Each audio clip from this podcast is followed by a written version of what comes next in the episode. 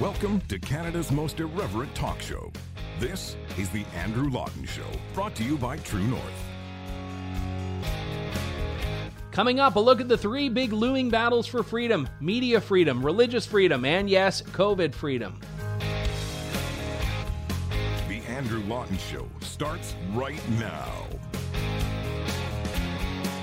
Good afternoon, everyone. Welcome to another edition of The Andrew Lawton Show. I don't know why I said good afternoon. You could be listening to this at absolutely any point in the day or night, and that is fine with me. In fact, I hope you listen to it whenever it is you want. Thank you very much, regardless of what time it is, wherever you are, for tuning in. This is Canada's most irreverent talk show, and we have a lot to get through today, so I will just get right into it here. We're going to be talking about all sorts of freedom and all sorts of fighting on the the front lines of freedom. We're talking about press freedom, we're talking about mask freedom, we're talking about lockdown freedom, and we are talking about religious freedom. Going to be speaking later on in the show with Pastor Henry Hildebrandt, who's become very well known, not just as a pastor in the last few months, but also as a very outspoken voice on the matters of lockdown, especially in his part of the country, not far from me in Aylmer, Ontario.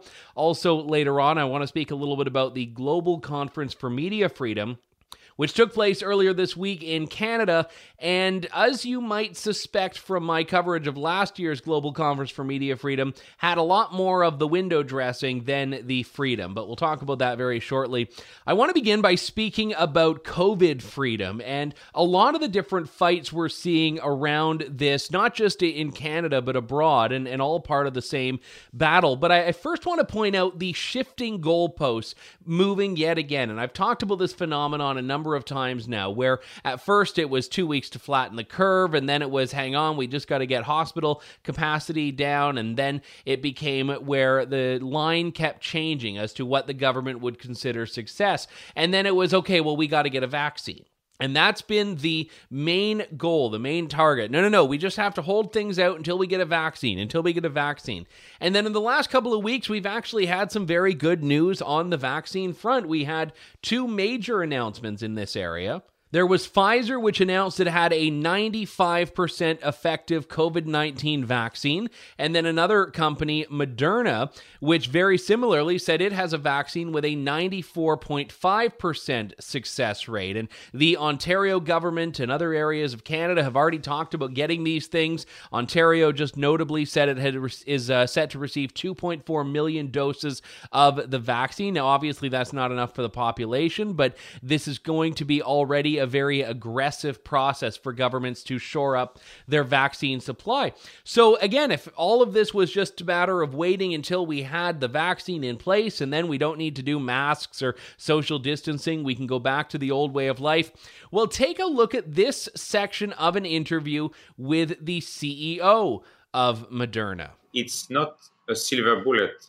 What we need is we need surveillance to be stronger uh, we need uh, public health measures because you have no other way at the beginning. This is your best weapon and you need to use it well. And I think when you look around the world, you have some countries that have done an excellent job, including, of course, China, controlling the virus. And you have some countries where it's totally out of control. And when you still go today, you know, in some places and you see people, you know, going to crowded places with no mask or eating inside restaurants with no mask, I don't understand it. It makes no sense to me. It's like you're going to get infected. The only question is when.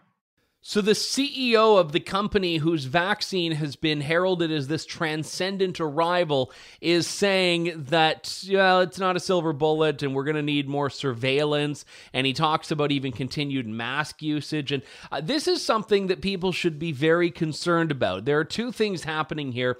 The first, I think, is lowering expectations. So, when a guy who's in charge of a company that has talked about having a 94.5% success rate is saying, ah, you know, we got to watch it. A vaccine's not a silver bullet. I'm wondering, okay, well, the 94.5% seems like a, a silver bullet to me. And then calling for more surveillance which seems to be resigned to basically the reality that the life we're living now is going to continue even after we have a vaccine, and even after we have, assuming it's successful, vaccine driven herd immunity. So the lowering of expectations, the calling for more surveillance, the continued reliance on masks, these are, are not aligning with what we had been told all along the way. And I, I don't want to say I'm surprised by that. Every time I say something uh, like that, I always get people in the comment section going, oh, you know, you're just learning this now.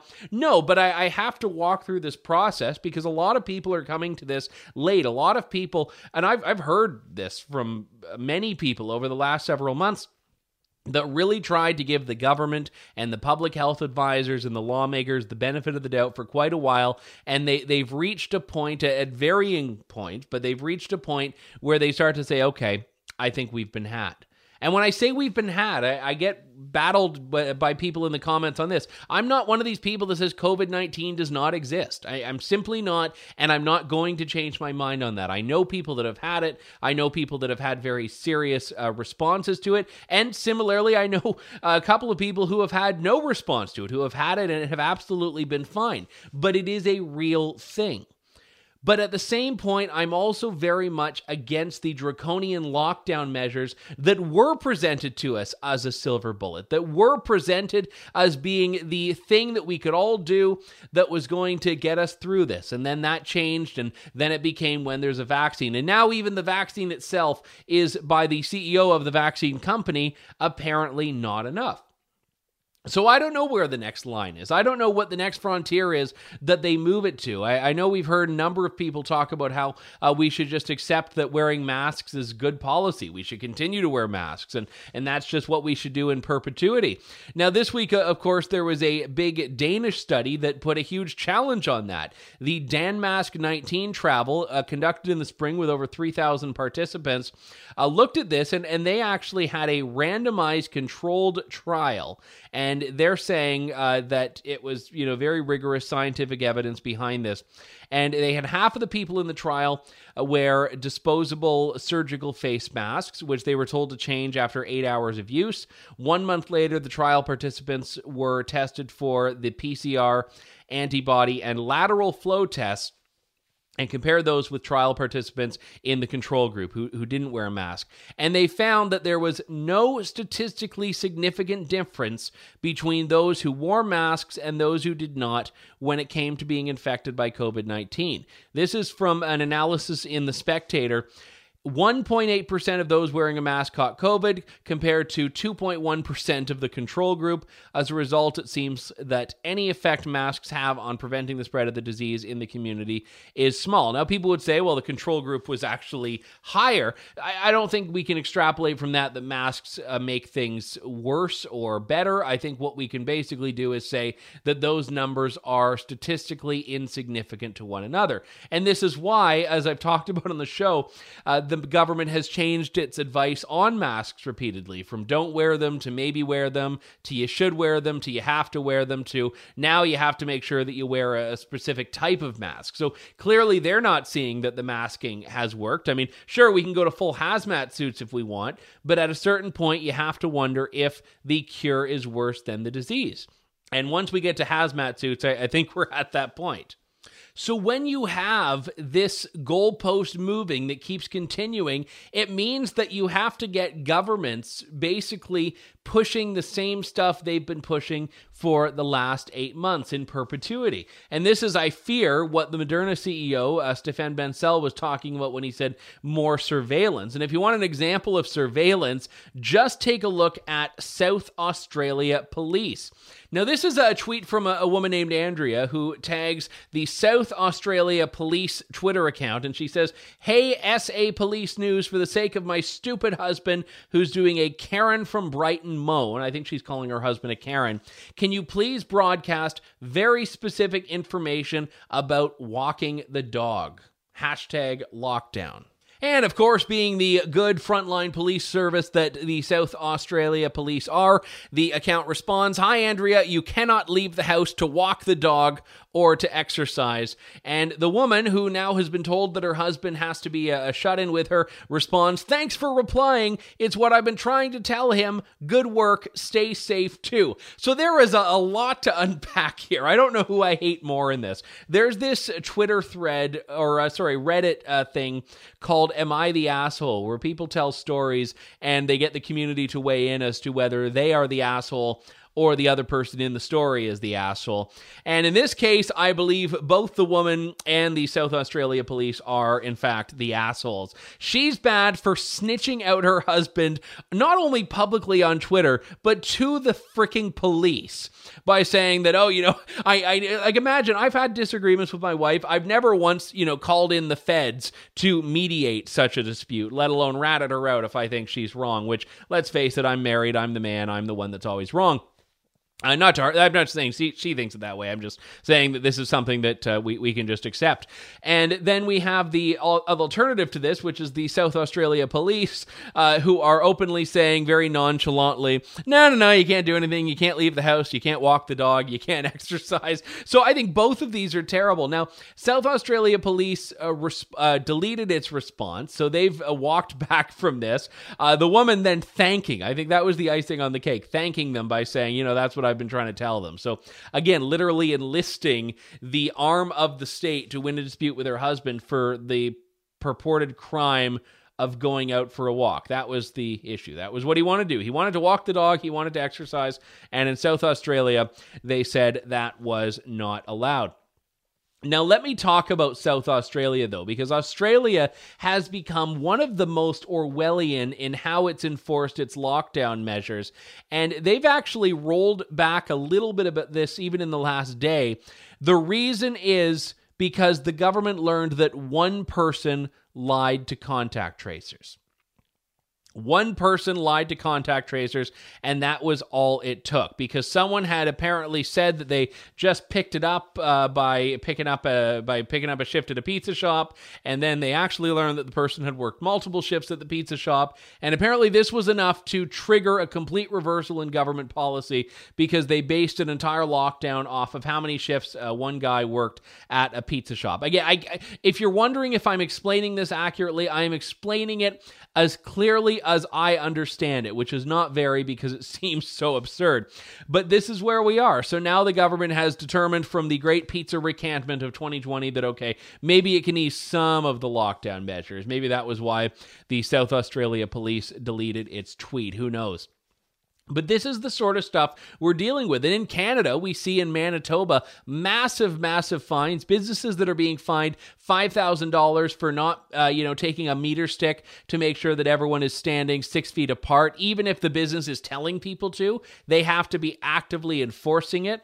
You have businesses that are being $5,000 fined if they don't uh, force people to wear masks, even though there are human rights considerations, even after you see people in your business that might not be wearing a mask.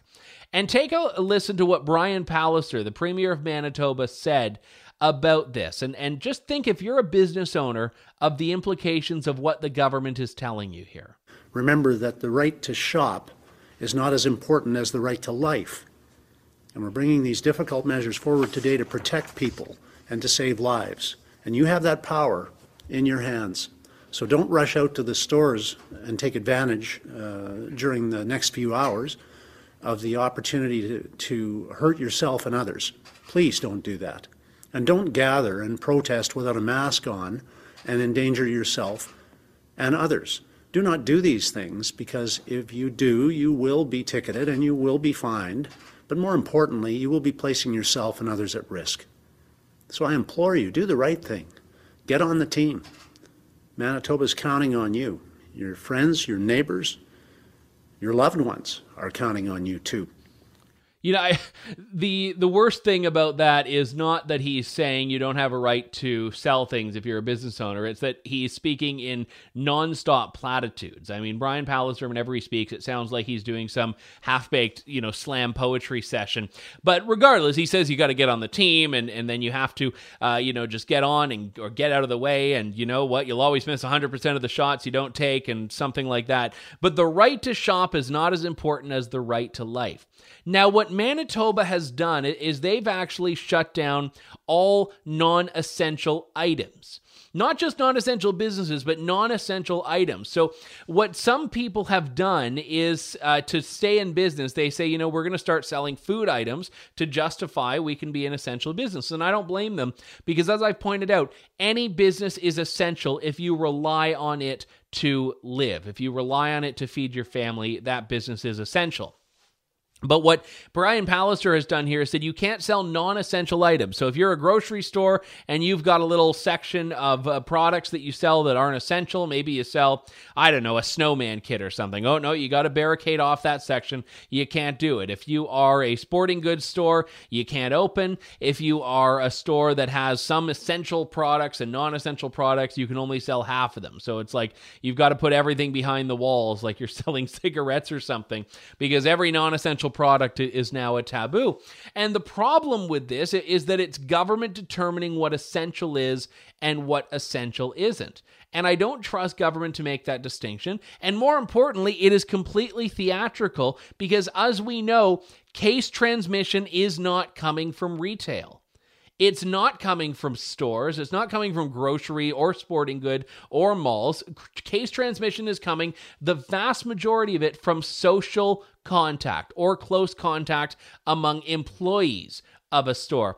But if you're an employee of a store and you're yucking it up in the lunchroom with people and you're in close contact, whether you're selling essential or non essential things has no bearing on the virus. It's just like California putting in this 10 p.m. curfew as though the virus only comes out at night because, you know, up until 10 p.m. you're fine. But once 10 p.m. hits, you know, the virus is just peeking around the corner.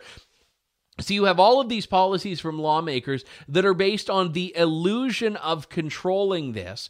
But in actuality, the virus isn't what's being controlled, the people are.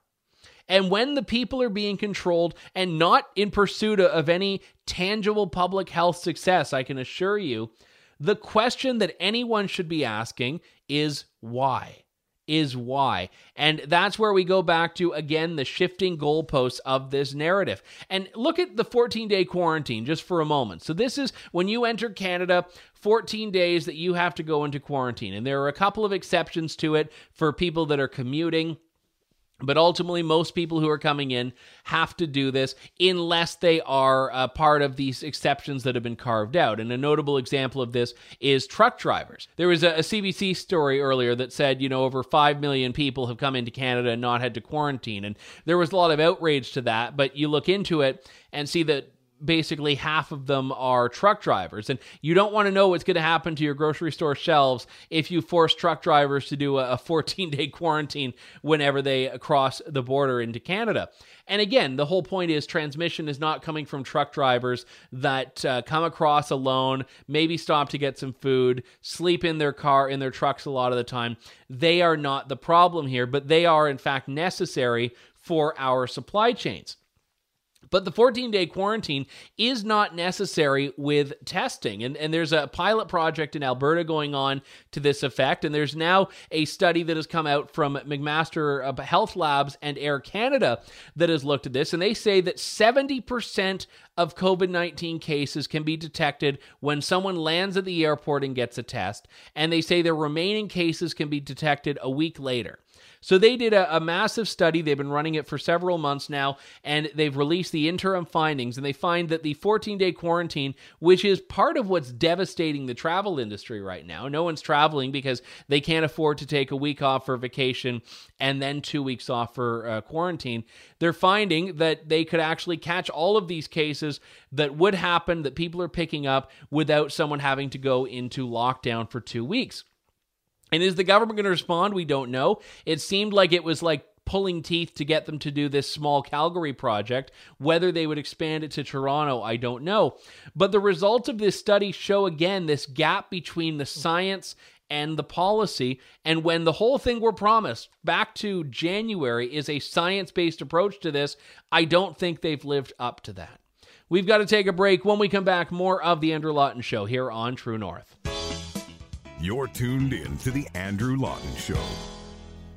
Welcome back to the Andrew Lawton Show. So, speaking of people trying to get away from the theatrics of lockdown, I have to point out these two gents from Australia that I feel deserve somewhat of a medal. I, I mentioned in the first segment the South Australia approach to COVID 19. Uh, one exception, if you want to have a gathering, is you're allowed to have people for an outdoor wedding. You can't have a, an outdoor party, but you can have an outdoor wedding. So, two young mates, both male and both straight, they weren't in love, they aren't a couple in any way, uh, decided they would have a wedding so that they could have 150 of their friends over to celebrate, when in fact the 150 friends were coming over just to have a, a wee bit of a party. And you can see the guys there with their certificate of commitment. I'm not sure who officiated over it, but it was a, a silly teenage idea, according to the father of one of the boys. Uh, not a legally binding wedding, but they decided they would do this. Uh, they have now pledged their commitment to each other. So there's no COVID. You can have 150 people outside, and it sounds like their friend had a blast until a mom showed up and uh, and put this uh, put this to bed. Uh, but it was very beautiful. You can see the happy couple holding hands there. It's very good. I uh, give them the Andrew Lawton Show Lockdown Evasion Award, which isn't actually a real thing, but we'll uh, maybe make it one now because I thought this idea was pretty great. let me just talk very briefly about this global conference for media freedom that took place. This is a, an event I covered last year in London that was brought back for a virtual conference this year. And if you want to get my reports from it, I filed a, a, couple of videos earlier in the week. I won't rehash those, except to say that the Global Conference for Media Freedom was not actually about media freedom. For starters, the first session was closed to the media. So uh, it was where lawmakers were getting together to talk about all the things they're going to do for media freedom in their countries. And by this point, still almost a week later, I haven't been able to figure out what was said in that meeting because it was closed off. You also had uh, this relentless focus on everywhere else in the world including Justin Trudeau, who spoke and didn't really talk about press freedom in Canada. He talked about the need to stand up for it globally, but not the things that are happening in his own country. And one of the most notable examples of this is the ongoing fight between Rebel, True North, and yours truly against the Leaders Debates Commission, a, government agency that literally denied us the right to cover government sanctioned election debates. We got our injunction in federal court, but the overall case is still ongoing. The government is still fighting us on this. So, again, for a government that's co hosting a media freedom conference to be actively fighting, I was thinking, great, does this mean they're going to drop their defense? But I checked with our lawyer, and apparently, no, the case is still very much ongoing because the government wants to decide who a journalist is and who a journalist isn't. And that decision, in and of itself, is a violation of press freedom. And it's an important point because if you are to believe truly in press freedom, you have to understand that there are different types of press, there are different types of media, and that they can all be separate but equal or not even equal, but they can all be different, but all still journalists. And this is something that the Trudeau government and the Trudeau apparatus, the Liberals, have not quite accepted. I was banned from covering the Liberal campaign in the last election because they said I was not a journalist. And I said, well, by whose standard? They said, well, you're, I mean, you're not accredited. I said, well, yes, I am. Here's my letter of accreditation from my editor. Here are all the other events I've covered. And the irony is, it was the Canadian government that accredited me to cover the Global Conference for Media Freedom. Now, did they do that because they believe I'm a journalist or because it was an online event, so the stakes were pretty low to just say, okay, yeah, we'll we'll flip him the Zoom link or whatever it was. But this is important, and I actually asked Francois Philippe Champagne, the foreign affairs minister, about this. I was, to his credit, to the government's credit, permitted to attend and to ask a question at a press conference of his at the end of the Media Freedom Conference. And I said, we have varying degrees of media. We have traditional media, alternative media. With all of this, who is entitled to press freedom? Who is it that actually has these media freedom rights that you've been speaking about? And he gave what I thought was a great answer. Well, that's a very good question. And thank you for it. I don't think it is for any government to define who is a journalist, actually uh, I would leave it to journalists to define that themselves. I think our role is to make sure that, as we said today, we have seen a number. There's a number of trend uh, against media freedom around the world. We heard from our colleagues in Belarus today who have been harassed, who have been facing violence, and, and I've been seeing more and more restrictions uh, on media freedom. One other aspect which is of concern to me, and I mentioned that before, it's the kind of emerging technologies uh, which uh, uh are, are spreading misinformation and disinformation. So I would think that uh, we need more than ever uh, journalists around the world to speak up, to stand up, and to report information accurately so that citizens around the world can be properly informed. And that's the bedrock of our democracy. I, I couldn't agree more. He says it's not for the government to decide who a journalist is. It is the responsibility of journalists to decide for themselves. So I say to the government officially on this day, November 20th, 2020, I, Andrew Lawton, am a journalist, and I expect to be invited to the next Trudeau press conference, whenever it is, wherever it is, and I will submit when they ask for accreditation that little clip of Minister Francois Philippe Champagne. Thank you very much to the minister for that. And again, there's also proof here that I'm not as terrifying as the Trudeau comms team thinks I am. Because this was one of the arguments I made last October. What do you think is going to happen? What do you think is going to happen if you let me in? I'm far more of an annoyance outside when I've been banned and I'm forced to just come up with something to say in the parking lot than if you let me cover the actual content. You might not agree with the content, but it will always be fair, and that's what I'm all about. So, again, I go to the Global Conference for Media Freedom, cover it for what it is, ask a fair question, get a reasonable answer. That's journalism. That's the process at work. So thanks to those of you who tuned in to my conference coverage online and in the videos after. And I will just say Global Conference for Media Freedom is an event that I am going to continue to cover because press freedom is so important. And I know we'll put in a, a fundraising plug at the end, but I will say if you can support our efforts to, as an independent media outlet, continue to stand up for free speech and cover these stories in a way the mainstream media isn't, please do. You can head on over to tnc.news slash donate, and it's very much appreciated. We'll be back in a moment with Pastor Henry Hildebrandt here on The Andrew Lawton Show. Stay tuned. You're tuned in to The Andrew Lawton Show. Welcome back to the Andrew Lawton Show, Canada's most irreverent talk show here on True North. We've talked on the show in the past about how Aylmer, Ontario, this small town in southwestern Ontario, has become this hotbed in the fight for freedom, where overzealous bureaucrats, public health officials, municipal officers are butting up against an increasingly large group of protesters that are uh, criticizing masks, criticizing lockdown, and the government uh, has had a, a very precarious relationship with respecting free speech in this regard. And a lot of it has come down to uh, one very notable example early in the lockdown, back in April, when a drive in church service became the target of the Aylmer police, who eventually backed off. And it actually led to the whole episode, the government specifically saying drive in services are fine. But the church in question was the Church of God in Aylmer, led by Pastor Henry Hildebrandt, who's become very vocal on religious freedom and also resisting lockdown.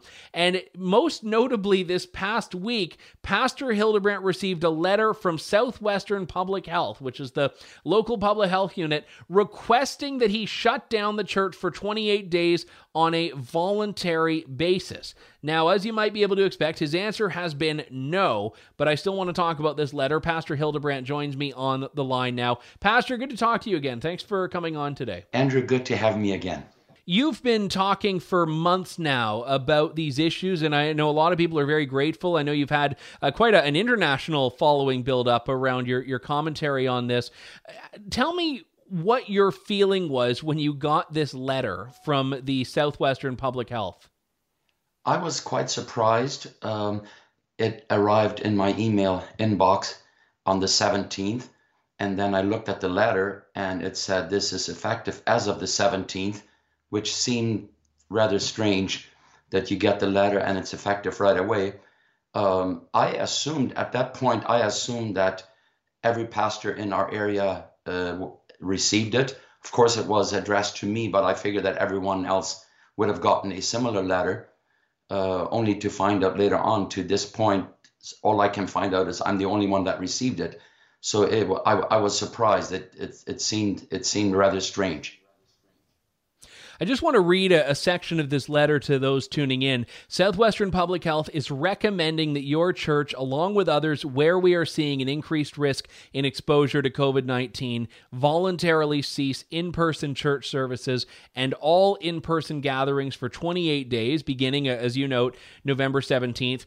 It says later on the purpose of this closure is to prevent the gathering of your church members with people outside their own household to protect them from being exposed to COVID 19.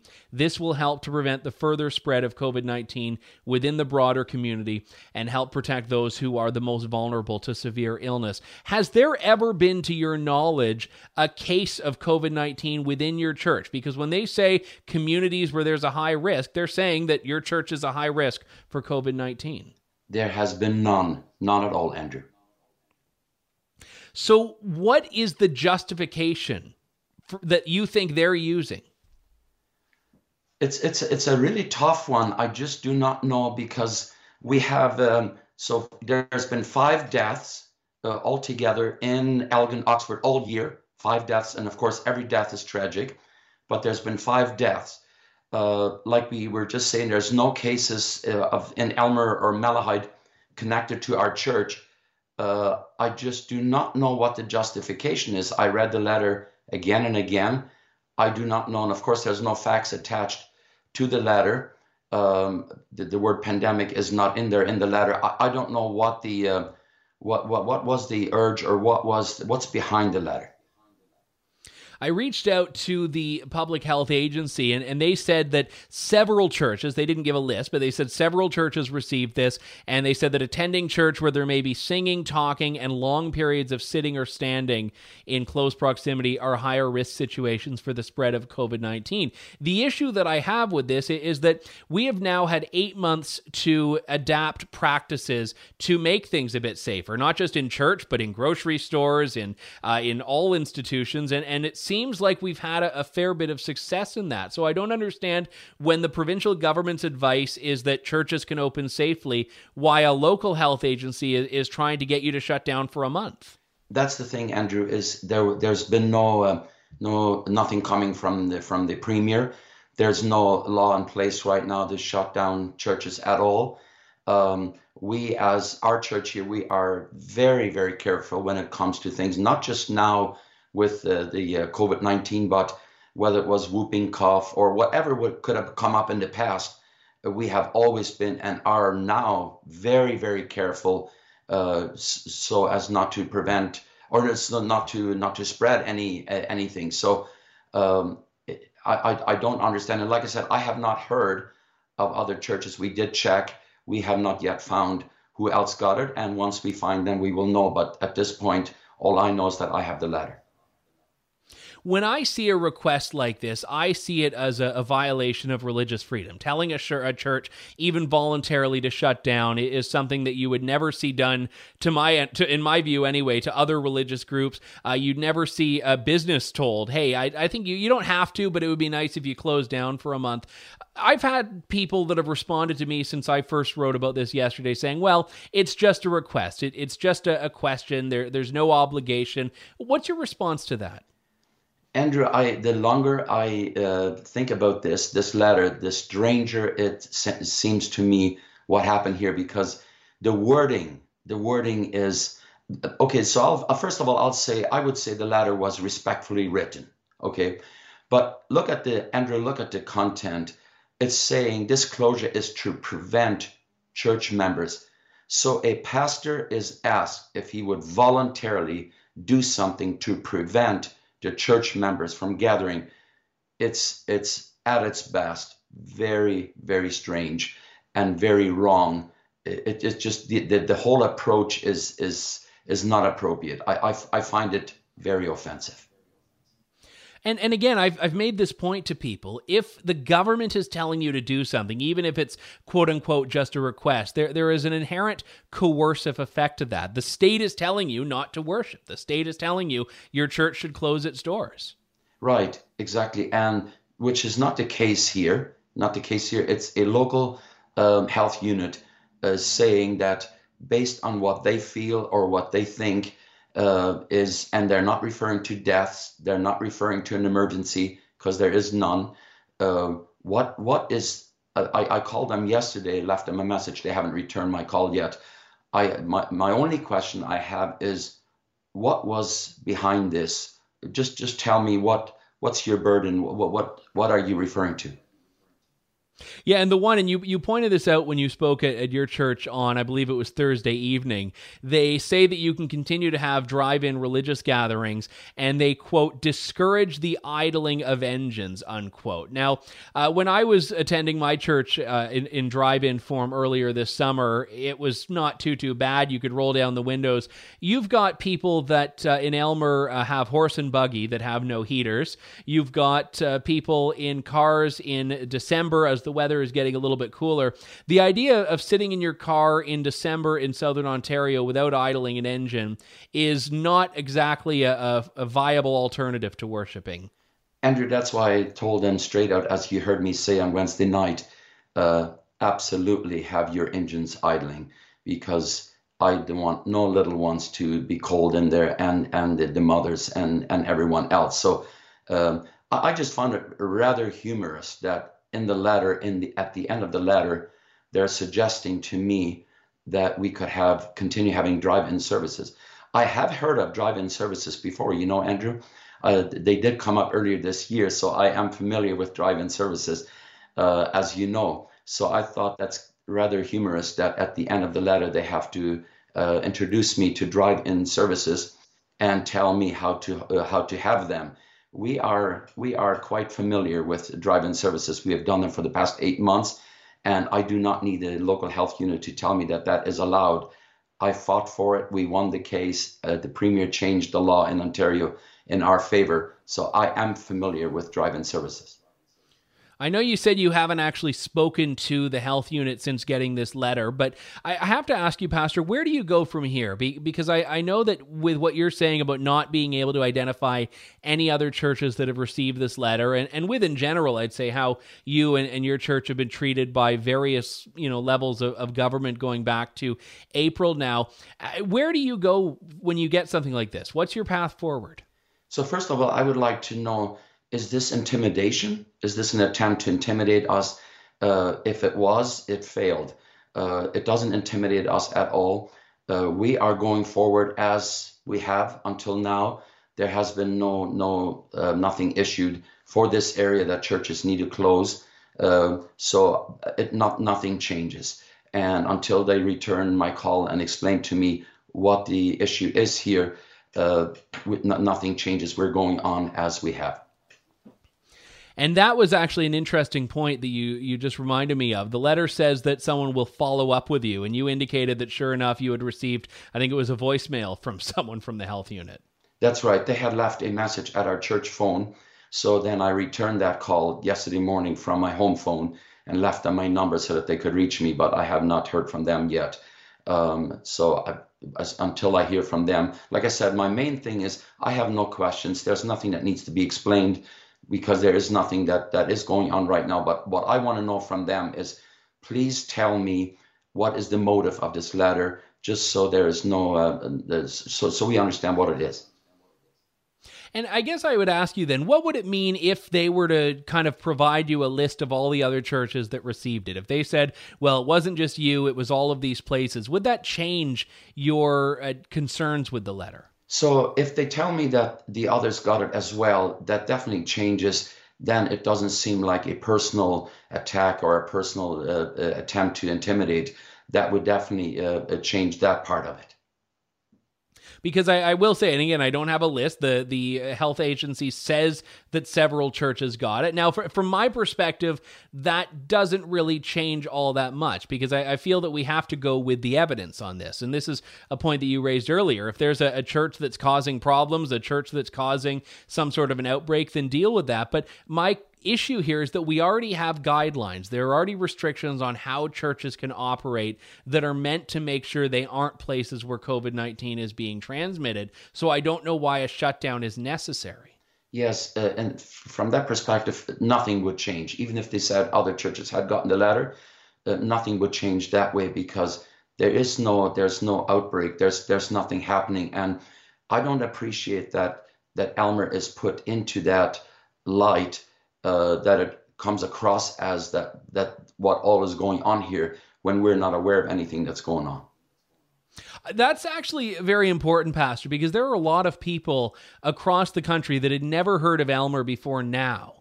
And I, I literally I get emails from people in British Columbia and Alberta that are asking me about Aylmer because they know it's not far from me in London. And, and this is how they're learning about the community, going back to when police were filming your drive-in services in I think it was April to uh, when we had the government going after the the anti-lockdown protests. And, and and this is how your community is now being showcased to a lot of people. And Andrew, that's the thing. If we go back eight months back to the spring, um, people people accuse me and they say, well why are you putting Aylmer in the spotlight?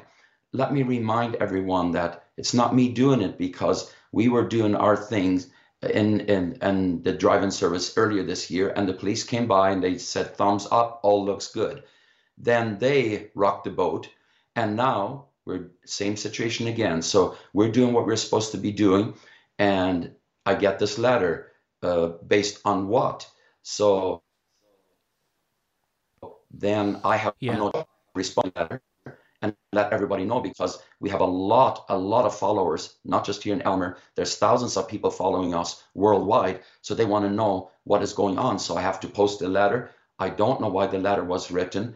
Um, I guess they felt it was good enough just to write a letter instead of making a phone call and saying, Pastor, we are singling you out or we're not. Just just tell me what you're doing so that we can go on from here. But there seems to be very, very little effort put into communicating from any level of, of people out there, um, just taking it for granted that we will get an email and that I, as the pastor, would then proceed to uh, shut the church down and prevent the people from gathering. That's not the case. So, lest there be any doubt at all, the answer to the question of will you shut down is a resounding no. It's a resounding, a resounding no. There's no way that a pastor would volunteer to say, I will go ahead. I was invited to do this. I will go ahead and shut the church doors so that the members cannot meet. That's that's that that would be very wrong. All right. Well, thank you very much, and God bless you, Pastor Henry Hildebrandt of the Church of God. Thank you. Thank you, Andrew, for having me again. Wow, just in, insane. And he was very diplomatic, I, I, will say.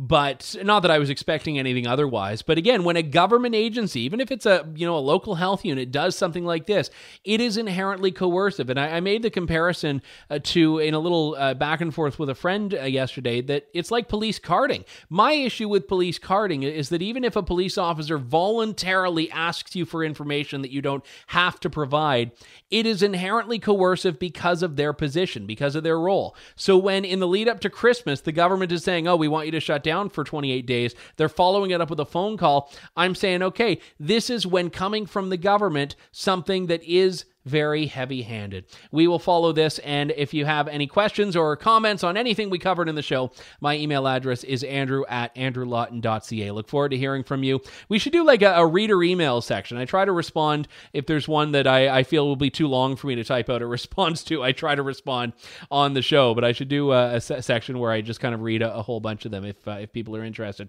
In any case, let me know what you think. We will talk to you next week. Thank you, God bless, and good day to you all. Thanks for listening to The Andrew Lawton Show. Support the program by donating to True North at www.tnc.news.